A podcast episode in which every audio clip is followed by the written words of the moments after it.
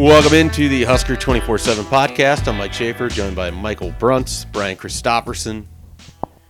It is a Wednesday in June. Nebraska has not received a commitment from a high school player in mm, six weeks. How are you guys doing? I'm I'm okay. That's it's not getting in the way of my day.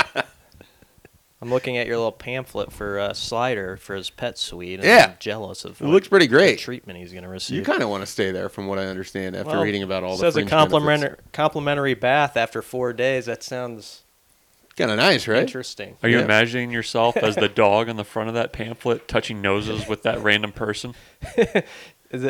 They promise at least one hours of just nose to nose touching. You know, Uh, I don't think that's actually in there, no, right? no, it's not. I didn't say that's kind of weird.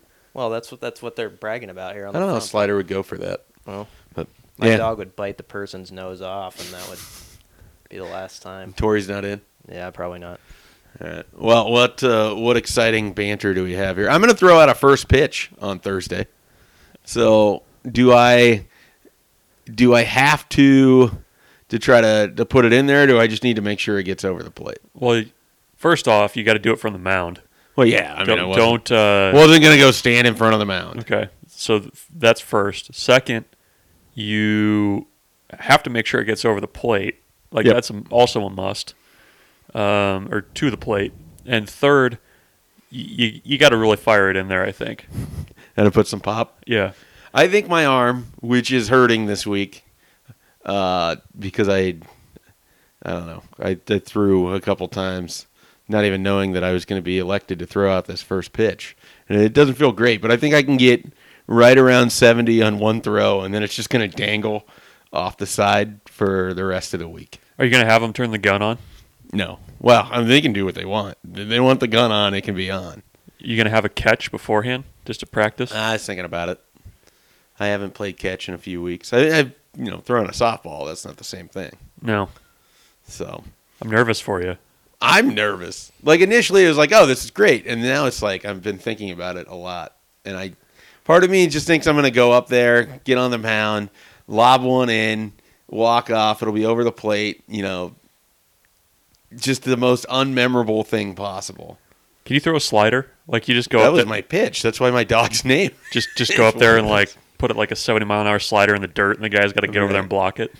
I'm not sure I can throw it anymore, which is why I had shoulder surgery. But uh, I mean, I can try. Someone told me I need to go up there and motion that I'm going to throw off speed and then throw a fastball. The cross up, the, Cross up the catcher. try to cross up the catcher. I feel like that would be unfair. I think you should be really annoying about it and tell a player you need to, you know, throw throw a bit and throw for like ten minutes out in the outfield. Do Yeah, some like long. do some toss. long toss and flat groundwork. Just ask Yeah. the, the catcher to set up in a Do the- specific Do the long stretches that the pitchers always do. You know, or they. Yeah, get Get all the that. get the bands going. yeah, could do the. Have you guys ever seen Trevor Bauer's pregame? Where he has like this wand that he basically waves around. he looks like the kid in the garage with the the lightsabers. like that's what he looks like before every start. They're That's uh, Cleveland's best pitcher right there. Yeah. You need to say you need to warm up a little bit, and when the guy says okay, like he's gonna play catch with you, just start trotting down to the bullpen. Just see what they see what they do. Should I ask if I can run out of the bullpen to certain music? It- did you ask to do this? no, uh, the the ticket The they local just uh, cycle through. but- so now that I'm a professional radio guy, I'm I'm in. So, well, friend of the podcast, Connor Happer, has thrown out several first pitches. He has a video of all of them, which he can call up pretty quickly. Yeah. Uh, he threw one pitch that I was pretty impressed by. It was probably about he hit about seventy, but it was on the black. And supposedly the catcher came up to him afterwards and gave him a little props for for the pitch. Oh. ask him about it. I mean, he's He'll- told me all about He'll, his he'll first tell pitches. you, yeah. His most recent one was not impressive at all. No, he really kind of lobbed it in He there. just mailed it. So, but I, I'm afraid that's what I, I'm going to have all these grand plans, and then I'm going to get up there, and the giant Saltdogs crowd will be looking at me. I'll be a little bit nervous. Is it Thursday night? You said. Yeah. Is it dollar? So Be- thirsty Thursday. Is it dollar beer night? Yeah. Well, it's I think it's two bucks off of the draws. So They don't let just anybody throw on Thursday. yeah, I'll be signing autographs out in the left field I might, after. I might wind get the 10, 10 month old go crush a couple beers and taunt you during the first pitch. I have some family members that are apparently showing up to boo. Nice. So this is uh, Nice. that's gonna happen. But I had a, we had a, a long time listener write in. Um, I had a question for you. You you tweeted this week that somehow you walked into the shower wearing headphones this week. yeah, I did. Is there a story behind that? Uh, well, I mean, I went for a run, and then was late in terms of my schedule, and I just had like the headphones still on, you know, start the shower or whatever, and I, I walk into the shower. I don't know what was playing, and it's still just playing, and then it hit me. It's like, why am I? This is not normal. So. I, it just happened. Did, you, did you get, did you get shampoo in your hair before you realized? No, Okay. I didn't get that far. Okay, I was just standing in there, and it's like, well, music shouldn't be playing right now. gotcha. So, yeah. They'd- but they work in the shower. I was I was asked to ask you about it, so That's fair. consider it asked. That's not the worst. You ever like not have your towel? You don't have a towel on the rack. You realize Twice a week. after you're in the shower, and then you gotta go through, Yeah, it's the worst. drag water everywhere. mm-hmm. That's it. I have the Walk the linen shame. closet is directly an arm's reach across from the shower, so it's just like you have to Yeah. you have to have the towels just on the edge so you can reach it. You don't just use a hand towel. No. I, f- I feel I feel like a diver at the Olympics sometimes when I do that. It's just like you got that little that little towel. You're You're like Greg Louganis. yeah. Yeah, you've you've never walked into a shower with headphones. These are these are like No. Bluetooth headphones, so Okay. there's not connected to anything else. Not like I walked in with my phone. I, I figured that was the case. I, and no, I have never walked into a. No. But they're, I mean, it, it proves that they're actually waterproof. Unlike, I mean, my voyage with Bluetooth headphones has been amazing. I had one set blow up when they were charging. Um, I've had, you know, dealt with the, the great Beats people uh, significantly with their alleged waterproof headphones that died after several months. So, but now this pair I'm on has been terrific. There you go. They can handle it. Pivot, pivot us. All right. Well, we've uh, we've exhausted our banter for the early edition of this show. Do you guys want to start with Nebraska's new baseball coach? Yes, Okay. we lead with baseball. It's Tell Will, us about Will Bolt. It's Will Bolt. all right. Well, Stunner. thoughts. I mean, we we talked last week. I mean, I think it's the if it wasn't going to be, you know, a top ten huge name. I mean, I I think Will Bolt made a lot of sense for Nebraska. Um, the the interesting part to me, I mean, I, I think he's ready to be a head coach. I think the fact that he's been through the SEC as a top assistant, I think kind of renders the lack of you know Power Five head coaching experience moot a little bit. The the thing with him is you know what's that staff going to look like, and we know that former Husker catcher Jeff Christy is going to be coaching pitchers. Uh, Lance Harvell, I believe is how it's pronounced, um, from Sam Houston State, uh, is going to be the recruiting coordinator, which was really the kind of key hire that Will had to make to kind of get that thing up and running. Uh, but you know, Lance is, is an interesting guy too. He was with Will at Texarkana College. Uh, went on to, I guess they're just calling themselves Louisiana now, but Louisiana Lafayette back in the day with the Raging Cajuns when uh, there was a couple year stretch where they were just hitting the piss out of the ball. Um, he was there at that time and then moved on to Sam Houston State. So uh, I, I think it's a good hire. There's it's a young staff, but you know it's I, I think it's a staff that can win in the Big Ten. Um, you know, I'll be interested to hear from Will about kind of Jeff Christy and his experience with pitchers. I know he did it at, at Central Oklahoma uh, when he was an assistant there, but um, you know, I, I think it's a, a solid hire. Is, is probably what I put it at. The thing I figured out about Bill Moos is he's going to be darned if he's going to get someone as a coach of any of his sports that views Nebraska as like a stepping stone. When you think about all the what he's aligned here with Frost, Hoiberg, Bolt. Some we sometimes I do it. We I think we get a little hokey with he's got to be tied to Nebraska this way and that way. But the one thing you would have to say is all those guys you could see where they view it as a long term job for them. Uh, I mean, I I don't know as much about Hoiberg yet with that, but especially Frost and Bolt. I don't think this is a deal deal like Van Horn, where if Will Bolt has like five or six years, I necessarily think he's like looking for the exit sign either. Right. Like it, so, I, I think I think that's a huge deal to Moos. Is like this needs to be a landing spot to you. You need to feel that way about it. That have that kind of passion, and we've seen that in every hire now. with, with Will, it, it's fascinating too. I mean, the you have competing narratives. You know, you, you've got A and M fans who, you know, certainly feel a way about their baseball program um, that, you know, felt like Will did a pretty subpar job this last year with their offense. So they did take a, they they took a step back, but you know they they had top twenty five offenses in two of his first four years there. You go back and look at the Erstad era and the best years average wise as a team were when Will was running the offense, and they took a big step back the year after he left, and they gave the keys to Mike Kirby. So, you know, it's I, I think that he is going to. I I think he can have success running that offense. I think the fact that you know he's been around some really good coaches. I mean, it, obviously, you know Rob Childress has kind of turned that A and M program uh, in, into a name program in the SEC. I, I think I think Rob's a great coach, um, but I mean, you you you look at Will, you talk to Will, he, he's kind of the second coming of Dave Van Horn in terms of how he talks. I mean, we'll see if you know that plays itself out on the field as a coach, but you know you, you can see the coaches that have rubbed off on him in a, in a big way, and I think that's one reason too that. Um, you know, even Bill, even though Bill Moos said, you know, we want to have head coaching experience for this this job, uh, why he felt comfortable going with Will.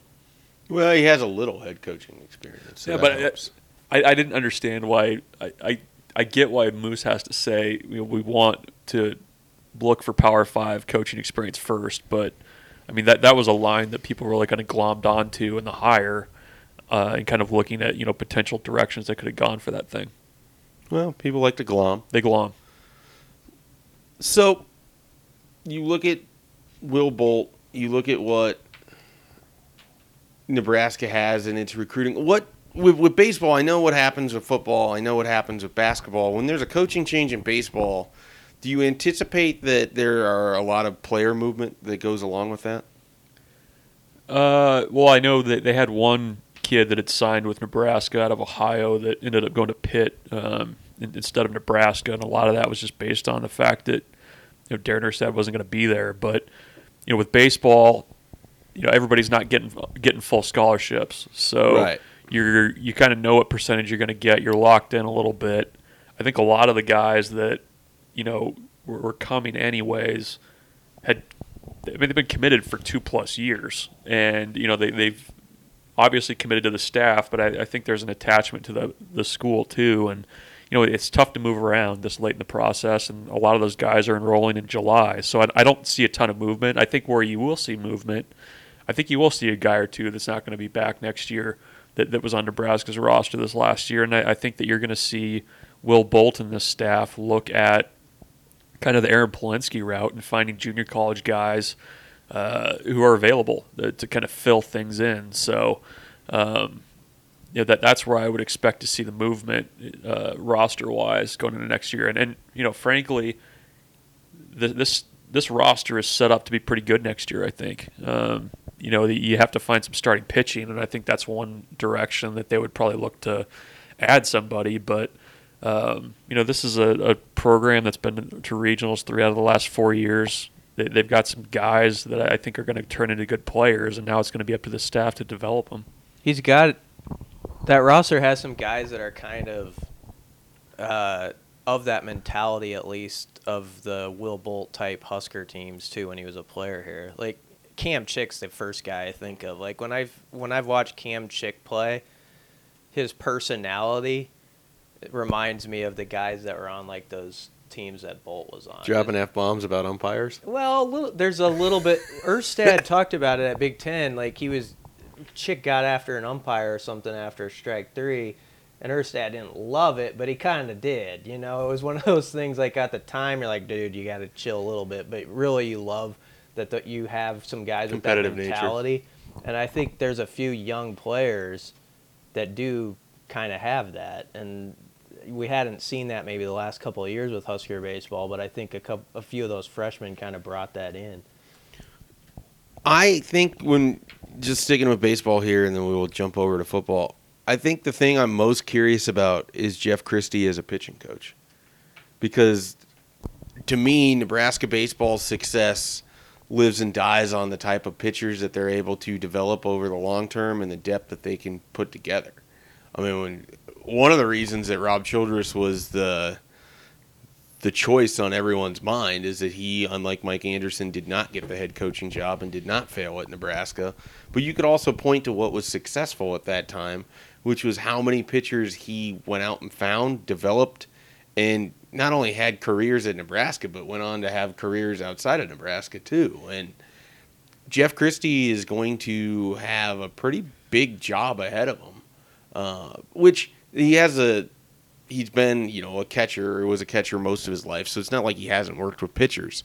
So I, I think the fat's all there.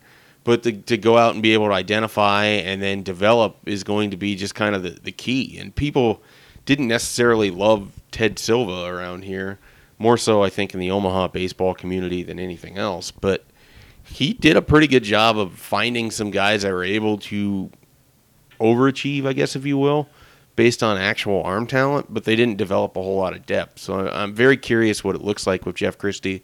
I'm fascinated to know if they're actually going to have midweek starters instead of Johnny all staffing every damn game. Um, I hate that because I, I don't think it helps your guys develop in the long term. But we'll, I'm very curious what you think about Jeff Christy and, and really what could happen with that spot. I think it's huge. It, it, I was curious when you said the recruiting coordinator was most important because I had always thought the pitching coach was going to be the biggest hire for a guy like Will Bolt. Yeah, well, I mean, when you have a young staff, I mean, a, a f- a f- basically first time head coach at the Power Five level, and, and this is why I said the, the recruiting coordinator part of it. You, you need somebody to kind of kind of be the, the drummer for the band, so to speak, and kind of set the tone. And when you when you look at what uh, Drummer for the band. I don't know if I've heard that. what Harvell did kind of at, at Sam Houston State. I mean, he was the top recruiter in that conference. Um, you know, they were a very good team uh, during his time down there.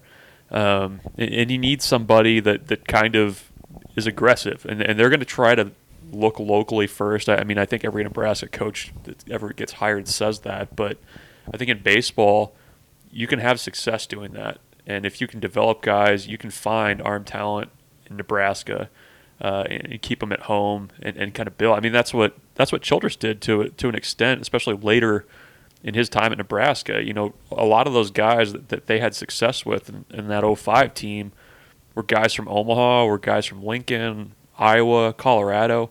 So, you know, I, I think that's kind of why I said that. With Jeff Christy, uh, you know, he, he's a it's a cliche, but he, he's a he's a smart baseball guy. I mean, he was you go back and look at his playing career, he advanced really quickly through the Twins minor league system and basically kind of topped out at AAA ball because of a certain catcher that the Twins had at the time that was pretty early in his career uh, that he wasn't going to be able to unseat. So, you know, he, he's he's done some with the pitching. He's been uh, at Central Oklahoma. He was around Rob Childress, but I'm also fascinated by that too. And I, I've talked to a few former players that you know were around Jeff Christy when he was a volunteer at Nebraska, and you know they really liked um, you know how he dealt with players, and I, I think that's you know part of being a pitching coach too is outside of the mechanics is just being able to get guys that trust you, and you know I, I think he'll be able to do that. And I, you know tomorrow's a press conference, we'll hear from Will Bolt, but that that's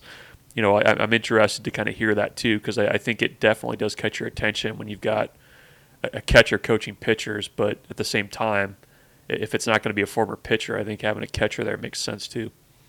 Were you talking AJ Pierzynski? Uh, Brian no, Harper? I was not. Those are. I'm just now looking up Twins catchers to throw. I wasn't you. talking Dan Gladden either. Terry Steinbach. S- Still no. No. Okay. Joe was he talking Joe? Yeah, he's talking about the guy who has a commercial about uh, waterboating safety now on the Twins broadcast, which I take very seriously. Nothing more on that. I forget the quote. Joe Mauer has some quote about, "Think you shouldn't wear a life jacket? Think again." and it does always make me pause, but Uh, I mean, he makes a good point. You should always think again as it relates to water safety and life no, jackets. you should. That's baseball. Yeah, it's baseball. All right. Well, let's take a quick timeout. When we come back, we will bust out the wheel. Spin the wheel. We'll bust out the summer wheel of fun. We'll talk a little recruiting before we do that. We'll uh, highlight what has happened recently in terms of Nebraska's camps. We all saw Blaise Gunnerson, Teddy Prochazka, and they have a big visit list coming in for the summer barbecue. So we will get into that. And as I said, summer wheel of fun. Okay, picture this. It's Friday afternoon when a thought hits you. I can spend another weekend doing the same old whatever, or I can hop into my all new Hyundai Santa Fe and hit the road. With available HTRAC, all wheel drive, and three row seating, my whole family can head deep into the wild. Conquer the weekend in the all new Hyundai Santa Fe. Visit HyundaiUSA.com or call 562-314-4603 for more details. Hyundai, there's joy in every journey. Introducing the two way V4, where groundbreaking fuel cell technology meets fresh foam cushioning for the ultimate performance. With Fuel Cell, each step feels explosive, delivering unparalleled energy return. Paired with fresh foam, experience maximum comfort throughout the game. Its lightweight textile upper offers support and breathability without sacrificing agility. Whether you're hitting the clutch shot or locking down the opposition, the two way V4 gives you the tools to play at a high level. Learn more and purchase the two way for yourself at newbalance.com. All right. So Nebraska hosted Blaise Gunnerson, Marvin Scott the third for official visits this past weekend. Those guys were in officially Xavier Watts with heavy emphasis on the X. Visited unofficially. Nebraska had their big man camp where Teddy Prochazka worked out. What stood out to you, Bruntz, uh, over the last couple days? Not really days, I guess, over those two visit periods. Yeah, I mean the kind of getting to see. It's rare that you get to see an official visitor who technically hadn't started his official visit yet uh, come in and work out um, like Blaise Gunnerson did, and uh, I mean he was the premier player, the dominant player, I think at, at that uh, that event on Friday night. There's no doubt about that. Um, the the the pipeline camp was more intriguing to me because Nebraska really put a lot of promotion into it. They had former players talking about the the glory days and, and kind of how they were good and, and, line play and things like that. You had 300 people there. Um, some intriguing guys uh, regionally. I think what they say 20 states or so were represented. I, I think that event can grow into something. Um, you know, I, I think it's tough because you know they wanted to kind of keep the numbers low. You, you want to let a lot of local kids into that thing too, so it's kind of that balance of like how do you kind of save spots and, and target kids to, to bring them in, but also uh, you know getting the local kids into. You, you mentioned Prochazka. I, I thought he was you know every bit of you know what six eight two seventy eight looked like he was about two hundred and fifteen pounds. I mean, you, you look at a kid like that, and you can see how you could add weight pretty easily there if you're Zach Duval. Um, so he, he was probably the the more intriguing player there. Real quick, who do you think has like the better six pack, Teddy Prochazka or BC from his Snap Fitness workouts? Um, I mean, you probably need to do a lineup to confirm. Yeah, let's let's not do that. Um, but yeah, I mean, he he had a lot of attention focused on him. I mean, you you had other coaches there. He was getting coached up by Les Miles, which was kind of odd, but um, he got offered by Arizona State. You know, Nebraska, I think, was correct to offer him early uh, because he's one of the better line prospects we've seen in state in quite some time. What do you think is the vision for this? Do you think, I mean, the way it was promoted and the attention to it makes me think, you know, the goal is in like three or four years to make this a deal where you got some serious four star type dudes that are like, I got to go to that camp because that's, I mean, the, that that to me seems like what they're aiming for down, and it's going to take time to get there, and I don't know if they can, but that's a decent uh, objective to set for yourself, I guess. It, it's tough too, though, because I was thinking about it, and the kind of the way the recruiting cycle is now with camps is, it, I, I think it's kind of flies in the face a little bit of getting like elite type talent there because you know for a lot of kids they're not going to come to Nebraska without an offer uh, and you know at that point too it's like okay well why am I going to come work out if I've got the offer anyways? I mean it, it's more intriguing to me to see you know what what freshmen what sophomores are, are coming to that camp who know, Nebraska can kind of project down the road that this is going to be an offered type kid um, because you know by the time guys are seniors I mean that they've kind of been seen you know coaches have seen them on film um, so that that's I, I think they'll need to do a little bit better with some of those younger kids uh, regionally and, and maybe get some of those national type kids. And, you know, the other part of it is, too, is, is if you can say, you know, look, you know, th- these are the schools that are going to be there um, beyond just Adidas schools. I mean, that you, you think about that camp at Lindenwood where you have, what, 70, 70 some schools there. I mean, maybe you uh, up the number there to try to bring in more uh, regional type talent. But I, I think it's definitely, you know, if it's something that Nebraska keeps at, I think they'll be able to do that. But I, I think there's kind of a limit in some ways for, you know, you're not going to see like a, a Friday Night Lights type line camp that Nebraska was hosting a couple years ago. Yeah, you, you make a good point because if I'm like a 15 year old lineman, um, and maybe even a 15 year old lineman who is going to be a four star so, at some point, a few of those guys, um, it would intrigue me to, to come to that camp because I mean, you that's it's a perfect setup for you to, like, you know, Les Miles being there, you know, he's as quirky as he is. That was kind of, you know, it's interesting when you got a guy like that on on Nebraska's field, and you've got all you got. You see Miami's colors out there, and you saw Rutgers. That's always a huge deal when you see Rutgers walk in the door. Uh, but no, I I I think. Uh, I, I think what you're saying's right. uh, The more I think about it, it's it's a perfect like uh, evaluation of younger guys. So people need to have patience with it, really, and understand that it's kind of a long game. It could be how they use that camp in some ways.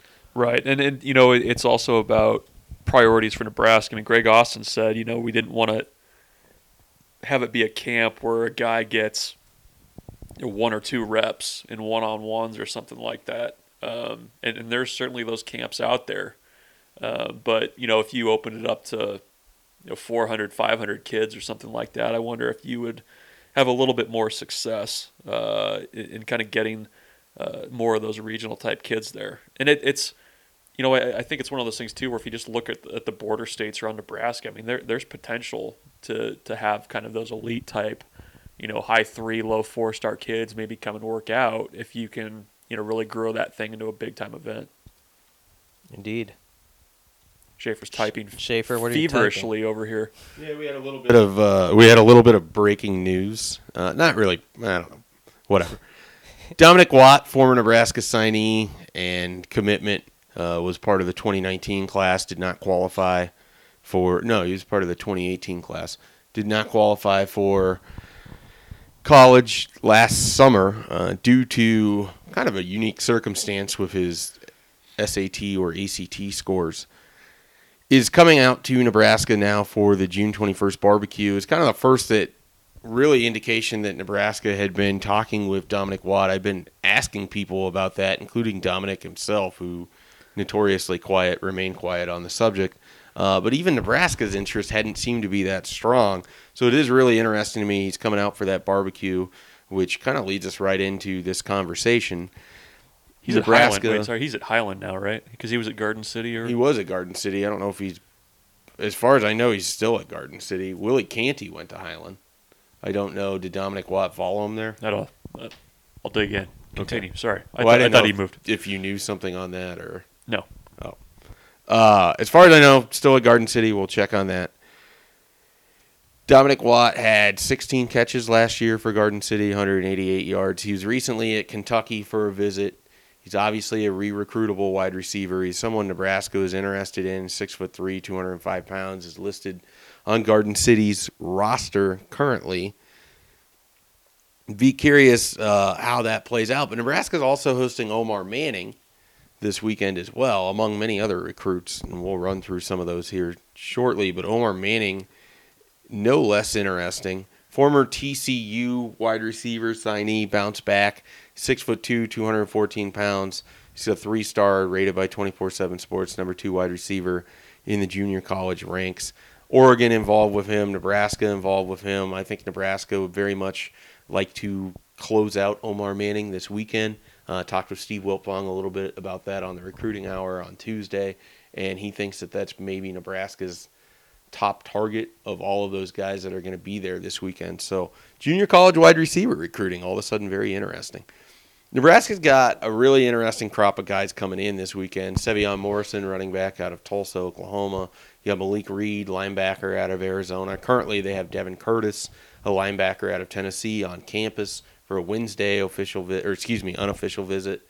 You have Co Bryant Strother, a linebacker out of Georgia, that's making his official visit. Uh, so you've you've got a lot of guys coming to campus. Turner Corcoran's going to be there. Xavier Bett's going to be there. Avante Dickerson's going to be there. I would bet Teddy Prochazka is going to be there. T.J. Bollers is going to be there. Ryan Keeler, a 2021 defensive lineman from Iowa, is going to be there this weekend. So a lot of people coming in, a lot of visitors. Big opportunity for Nebraska to get off the slide. Very curious, you know, what happens this weekend with Nebraska's recruiting. You guaranteed it. I guaranteed a commitment. Yes. You afraid? No. Uh, I mean, I I think Alex Conn, who I probably neglected to mention because I neglected to mention him for some reason, likely I think ends up as a Nebraska commit this weekend. He's visiting as well. There's a defensive back out of Florida whose name is escaping me at the moment. Lynham is his last name. I don't remember his first name. He's visiting as well. So they they've kind of got you know a bunch of positions covered. I think there's a couple other wide receivers that'll be coming in too. So they're they're covered on a lot of fronts in terms of positions. I think eventually, you know, you build this kind of atmosphere for the visit. You get guys in, you get Turner Corcoran around doing a little peer recruiting, Xavier Betts doing a little peer recruiting. I think Nebraska's going to ultimately start walking away with some commitments. And then I think Blaise Gunnerson's going to be very close to making a decision next week. He's got Iowa State this week after visiting Nebraska last week. Marvin Scott, the third, they really did a nice job with in terms of his visit as far as you know virginia tech georgia tech seem to be the teams nebraska needs to beat out there which strikes me more as a distance thing uh, than really anything else because the running back offense of nebraska at the moment has to be one of the most easily sellable positions out there so eventually they're going to start getting these commitments i expect this weekend will be a good one Is uh, you mentioned Turner Corcoran and him being around. You've talked to him a few times, more than a few. How do, how do you think his personality plays as far as the the idea has been set kind of or cast that he's the the lead peer recruiter that for this class maybe or he could be. Yeah. Do you feel that he's that type of guy? I think he can be. Uh, he just has relationships with a bunch of people because he's been here 47 times. I mean, I think that's part of why he's a lead uh, peer recruiter because he has relationships with Nash Hutmacher, with Blaise Gunnerson, with Xavier Watts. Uh, he's been talking to Marvin Scott III. He's been talking with some of these other guys uh, who he met, you know, during the spring visit weekend. So I think because he's already established some of those relationships because he's been around, really helps. But he's also got a, a pretty outgoing personality. He's obviously very high on this staff, and will tell you why. And then he carries a little cachet. I mean, it's it's a little different when a top 40 recruit's basically telling you, "Hey, this is this is where you need to be. I want to be blocking for you, Marvin mm-hmm. Scott. I want to be, you know, pass protecting for Adrian Martinez when he's trying to get you, Omar Manning, the ball. Like that that kind of stuff matters." When your your peer recruiters have that sort of cachet behind them that they were wanted by other teams in the country, that they're top 40, top 50 guys, that can go a long way. I mean, so I, I think that that all helps. And I, I think it's going to be a very successful weekend. I really do. Got a question for you. In the You guys keep having questions as if I'm not trying to write something over here while we're also doing a podcast. in the nine, eight recruiting seasons that you've covered, who's Nebraska's best peer recruiter that they've had? It, The- and, and it doesn't even have to be somebody that ended up signing with Nebraska, but well, I mean, so you're basically just angling for me to mention Brenden Radley Hiles on this show? Non Brenden Radley Hiles, Okay. best uh, best uh, peer recruiter. Um, if you if you were to just stick with this staff for a moment, they would tell you that Garrett Nelson was invaluable throughout the their run last year. That he was able to make quick friends with a bunch of guys that he, you know, regardless of position, regardless of where people were from, could sell Nebraska to pretty much anybody. Was it the Uh, mullet? I think the mullet played a part of it. It's like an eighth wonder of the uh, world, by the way. I, I think that his just general passion and enthusiasm broke through for a lot of people. Uh, but that's that's someone that you wouldn't necessarily have expected in other classes. I mean, obviously, Brandon Radley Hiles was big when he was committed in the 2017 class, but that folded fairly quickly. Um, Michael Rose Ivey always comes up in these things. I think that he never got Jordan Diggs to commit though. Right, he never got Jordan Diggs, and Jordan Diggs, I don't think ever really went on to do a whole lot with South Carolina. He did not. Uh, I'm really struggling to come up with other names. There's been some. We can double back on it. Do you think sometimes Gerald Foster was pretty good, and Luke Gifford was pretty good, but those classes aren't exactly the ones that stand out to you as in guys really cashed in and were good. Some of it is Nebraska has not produced like some high quality players where you're like, oh yeah, well this player helped bring them in. I mean, every class has peer recruiters, just not every class goes on to amount to much. It, it feels like to me when recruits talk just as much, they speak of guys, and I count these as peer recruiters too, who are already on the campus. You know, for they've been there a few years, and if I were a recruit, that's kind of how I'd view it. I would. I wouldn't be as fascinated with what the other 17 year old who hasn't been there says. I'd want to know what Mohamed Barry or somebody, or and I so I think of Mo Barry as a great peer recruiter. I don't know if he was. I can't remember in that class necessarily what he did. Uh, he had he was kind of up in the air a little. He was a pretty late addition, Yeah, so, he, so- he wasn't. that and he yeah and his status was kind of up, hanging in the balance for a little bit but now i mean you hear barrett ruud talk about a guy like barry and i mean if you're a senior in high school junior in high school and that guy who's a grown man is walking you through and saying this is why i like it xyz i'm listening same with adrian martinez which you had a story about recently and now his impact on uh was it gunnerson or somebody but yeah. Uh, um, Adrian Martinez is certainly someone that ranks up there. Mo Barry has gone out of his way uh, to talk to a lot of guys that have come through. Malik Reed really enjoyed talking with Mo Barry. I think Malik Reed's excited to see Mo Barry again this weekend at the barbecue. Uh, Mo Barry talked with you know offensive linemen. He's talked with wide receivers. Uh, his name has come up continually as someone that has just gone out of his way to just go meet these guys when he sees them, you know, walking through the building or whatever, to just go introduce himself, kind of tell his story a little bit, which is thus he thinks that if this staff hadn't come along, he'd have been lost in the shuffle in terms of playing time, um, or you know, he doesn't think that he would be where he is as a player without this staff, and so he fully believes in them and, and what they're doing, and I think he really kind of wants to articulate and sell that to these guys that you know if you're going to commit somewhere, really believe in the people, uh, and and so that's which is interesting because he was recruited by an entirely different staff, and yet he feels very strongly connected to Barrett Ruud and to Erik Chinander and Scott Frost, and so I, I think that's really kind of interesting. And then Adrian Martinez uh, is a an effective peer recruiter in the sense that he's very capable of talking with anybody, of getting along in almost any situation. He played Madden with Blaise Gunnerson, beat him. Uh, Blaise wants a rematch. Apparently, that's being set up, or I'm told it's in the works.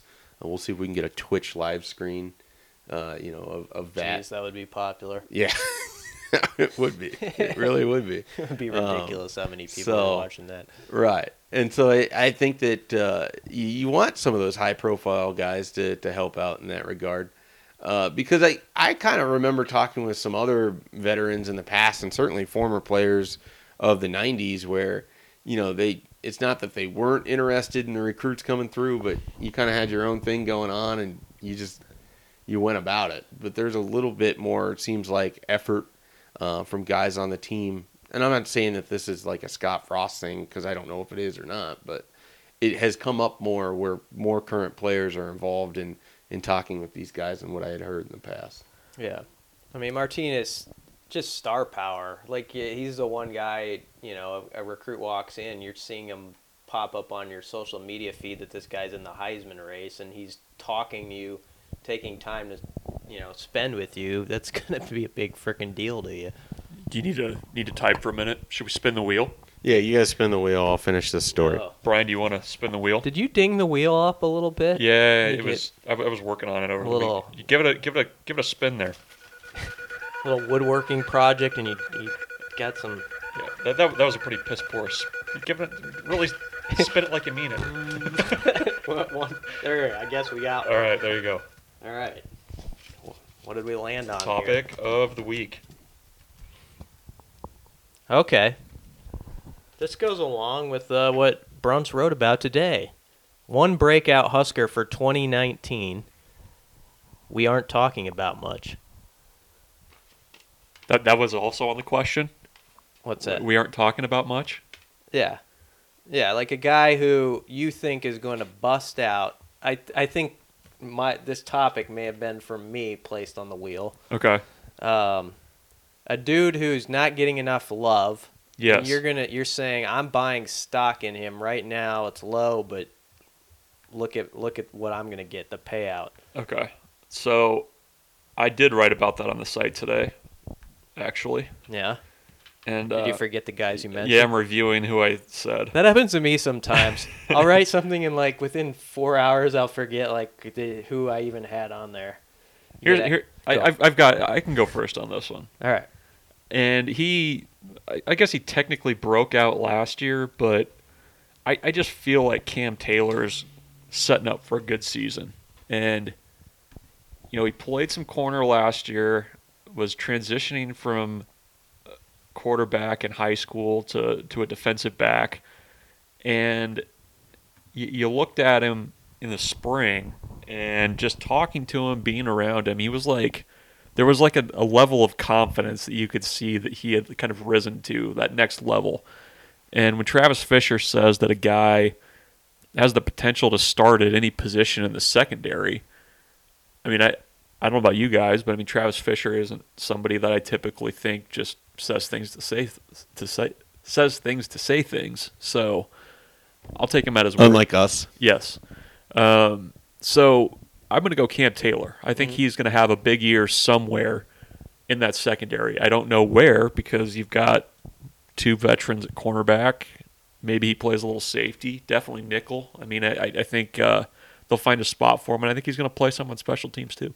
Yeah, they had him working as the take so much into it, but he was the return man during the spring game.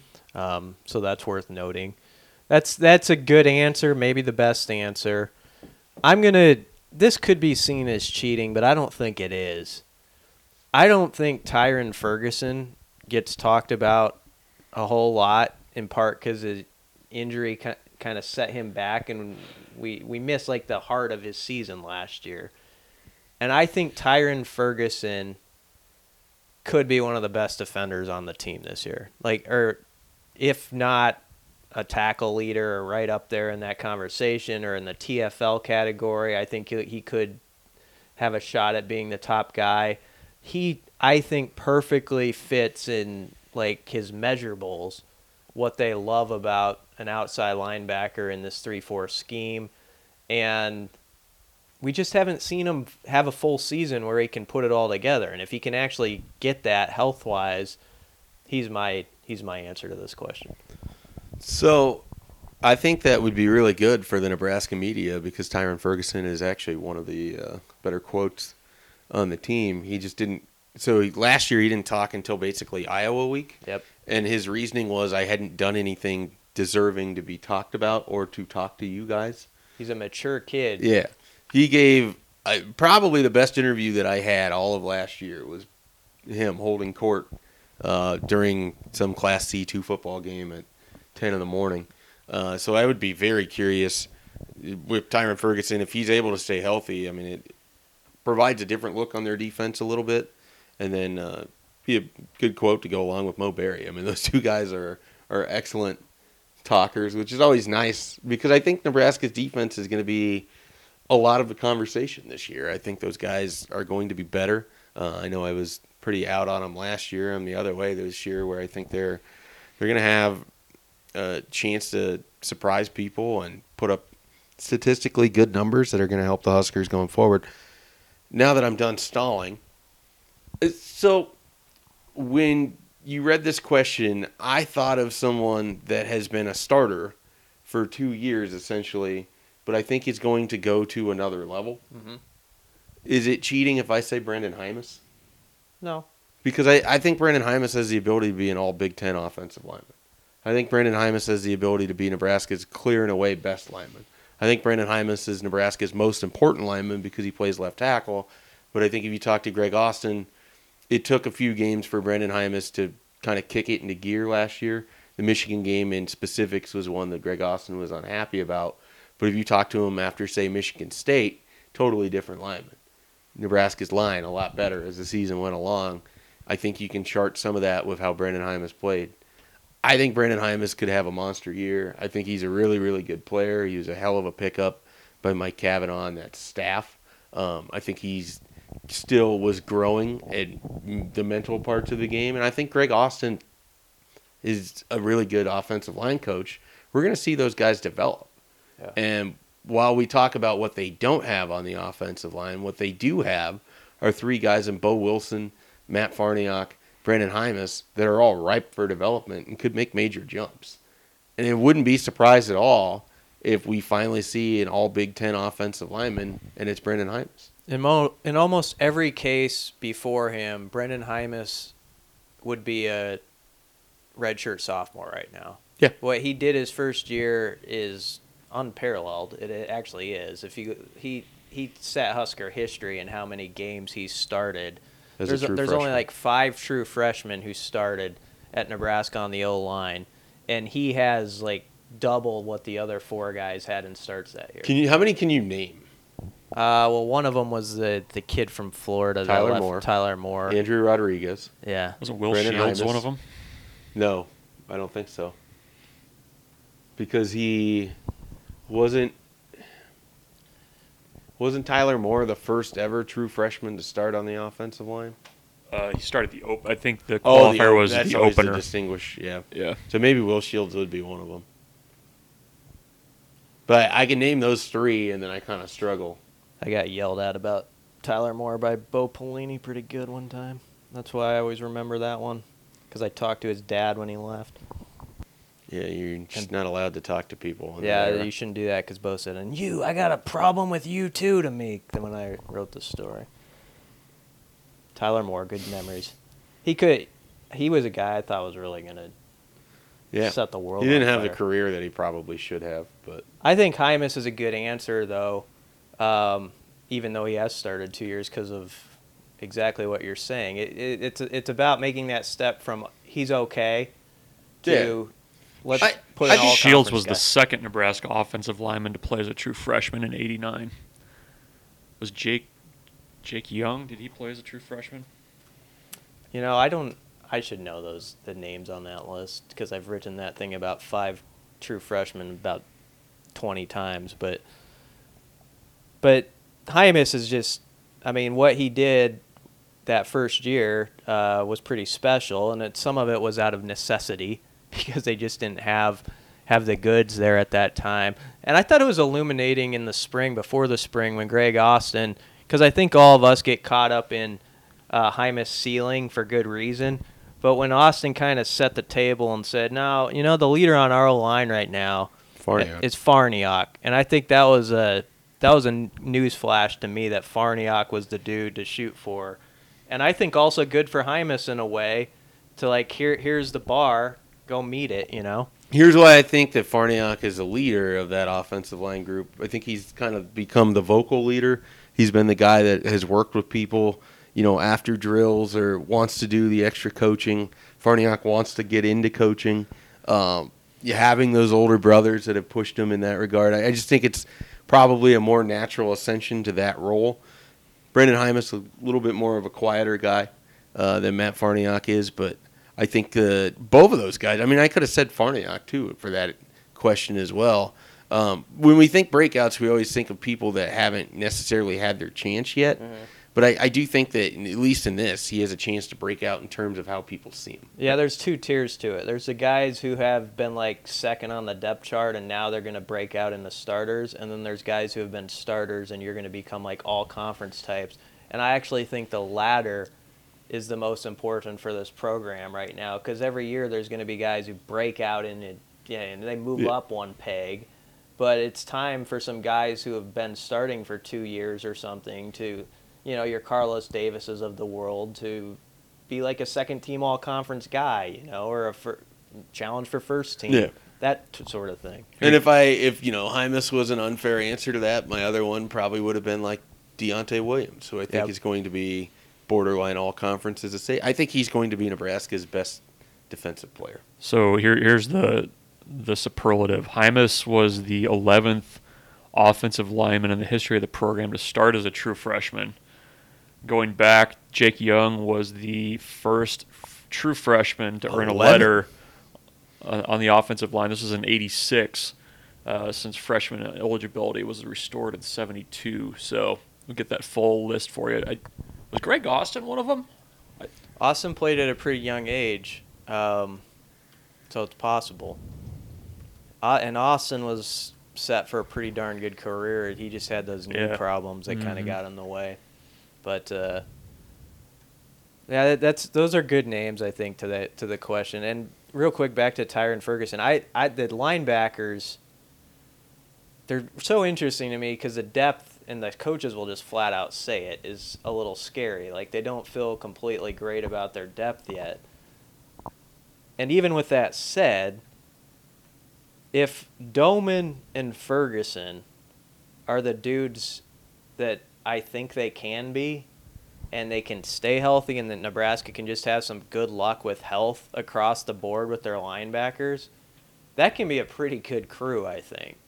But yet there's that fear, like if one guy goes down, what's it look like then? And that's that's where it gets a little nerve wracking, and why you need guys like another guy we could say needs to break out is Caleb Tannor. I mean, it's it you know he's going to be an important piece for that outside linebacker depth. They only got three guys right now. They really feel strong about. Alex Davis is the third, and so uh, a guy like Tannor needs to join that mix. Obviously, Garrett Nelson's a guy I think to watch there, but uh, Ferguson. That's why I.